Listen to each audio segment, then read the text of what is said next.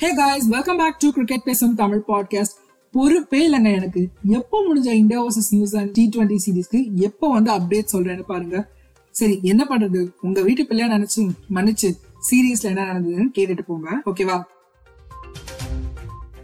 என்னதான் ஓடிஐல மூணு மேட்சை தோத்தாலும் சும்மா வேற லெவல்ல பெர்ஃபார்ம் பண்ணுவாங்க டீம் நியூசிலாந்து அப்படின்ற எதிர்பார்ப்பு என்கிட்ட இருந்துச்சு.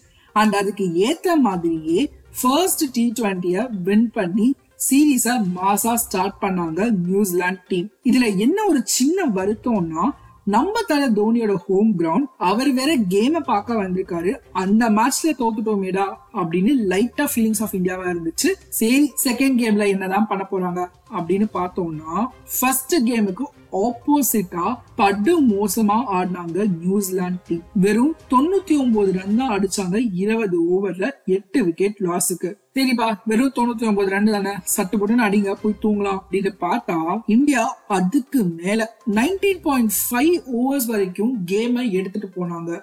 ஒரு ஸ்டேஜ்ல தான் தெய்வமே தோத்துறாதீங்கப்பா அப்படின்னு தான் ஃபீல் ஆச்சு. நல்ல வேலை நம்ம ஸ்கை எப்படியோ காப்பாத்தி கரை சேர்த்துட்டாருன்னே சொல்லணும். இந்தியா செகண்ட் டி ட்வெண்ட்டியா வின் பண்ணி சீரீஸ லெவல் பண்ணிருச்சு. ஃபைனல் கேம் ரெண்டு டீமும் உசுர கொடுத்து ஆடுவாங்க. ஃபுல் என்டர்டைன்மெண்ட் காத்துட்டு இருக்கடா கைப்புள்ள. அப்படின்னு போய் மேட்ச பார்த்தா ஃபர்ஸ்ட் இன்னிங்ஸ் சும்மா தரமா தாங்க இருந்துச்சு. என்னதான் இஷான் கிஷன் ஒரு ரவுண்டுக்கு அவுட் ஆனாலும் சுப்மன் கில்லும் ராகுல் திரிபாத்தியும் சேர்ந்து சும்மா செம்ம காட்டு காட்டினாங்க. பாவம் திரிபாத்தி தான் நாற்பத்தி நாலு ரன்னுக்கு அவுட் ஆயிட்டாரு. பட் சுப்மன் கில் சும்மா நின்ன இடத்துல இருந்து சுத்தி சுத்தி அடிச்சாருங்க. இவரோட சேர்ந்து ஸ்கையும் பாண்டியாவும் கொஞ்சம் கொஞ்சம் ரன்ஸ் ஸ்கோர் பண்ணாங்க. கடைசியில கில் நூத்தி இருபத்தி ஆறு ரன் அடிச்சாரு. அறுபத்தி மூணு பால்ல விக்கெட்டை விடாம. கிரவுண்ட்ல இருந்த எல்லாருமே கில்லோட பர்ஃபார்மன்ஸை பார்த்து சும்மா மெரிசல் ஆயிருப்பாங்கன்னே சொல்லணும். அதுவும் ஸ்பெஷல் என்னன்னா சுப்மன் கில் அவரோட இந்த செஞ்சுரிய சச்சினுக்கு முன்னாடி அழைச்சிருக்காருங்க கண்டிப்பா இது ஒரு மெமரபிள் கேமா தான் இருக்கும் சுப்மன் கில்லுக்கு இந்தியாவை எடுத்துக்கிட்டோம்னா டுவெண்ட்டி ஓவர்ஸ் எண்டில் இருநூத்தி முப்பத்தி நாலு ரன்னை ஸ்கோர் பண்ணாங்க. டார்கெட் என்னதான் ரொம்ப பெருசா இருந்தாலும் நியூசிலாந்து கிட்டையும் ஸ்ட்ராங் பேட்டிங் லைன் அப் இருக்கு. ஸோ கேம் கண்டிப்பா க்ளோஸா தான்ப்பா போகும் அப்படின்னு சொல்லி நான் வந்து என் ஃப்ரெண்ட்ஸ் கிட்ட தான் சொல்லிட்டு இருந்தேன். ஆனா என்னம்மா நீங்க இப்படி பண்றீங்களேமா அப்படின்ற மாதிரி வெறும் அறுபத்தி ஆறு ரன்னுக்கு ஆல் அவுட் ஆயிருக்காங்க. சுத்த வேஸ்ட்டுங்க ஒண்ணுமே இல்லை. சொல்றதுக்கு எதுவுமே இல்லை.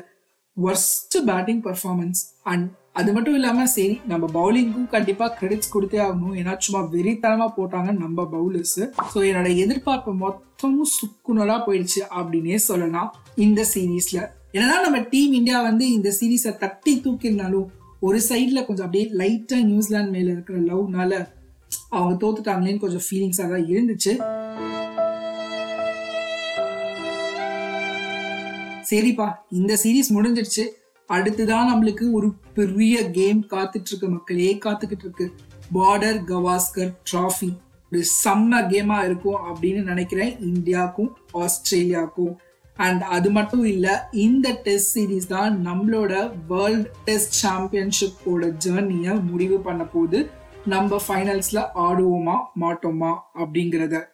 ஸோ பொறுத்திருந்து பார்ப்போம். அண்ட் கேட்டுட்ருக்க நீங்கள் உங்களுக்கு இந்த பார்டர் கவாஸ்கர் ட்ராஃபியை பற்றின மெமரிஸ் இல்லை ஏதாவது ஃபன் ஃபேக்ட்ஸ் இன்ட்ரெஸ்டிங் ஃபேக்ட்ஸ் இல்லை கேம்ஸ் ஏதாச்சும் இருந்துச்சுன்னா என்னோட இன்ஸ்டாகிராம் ஹேண்டில் டிஎம் பண்ணுங்க அந்த சீரீஸ் கவரேஜ்ல அதை நான் எல்லாரோடையும் ஷேர் பண்ணிக்கிறேன் bye guys Thank you for tuning in. This episode got produced by Musical Makers Home Production.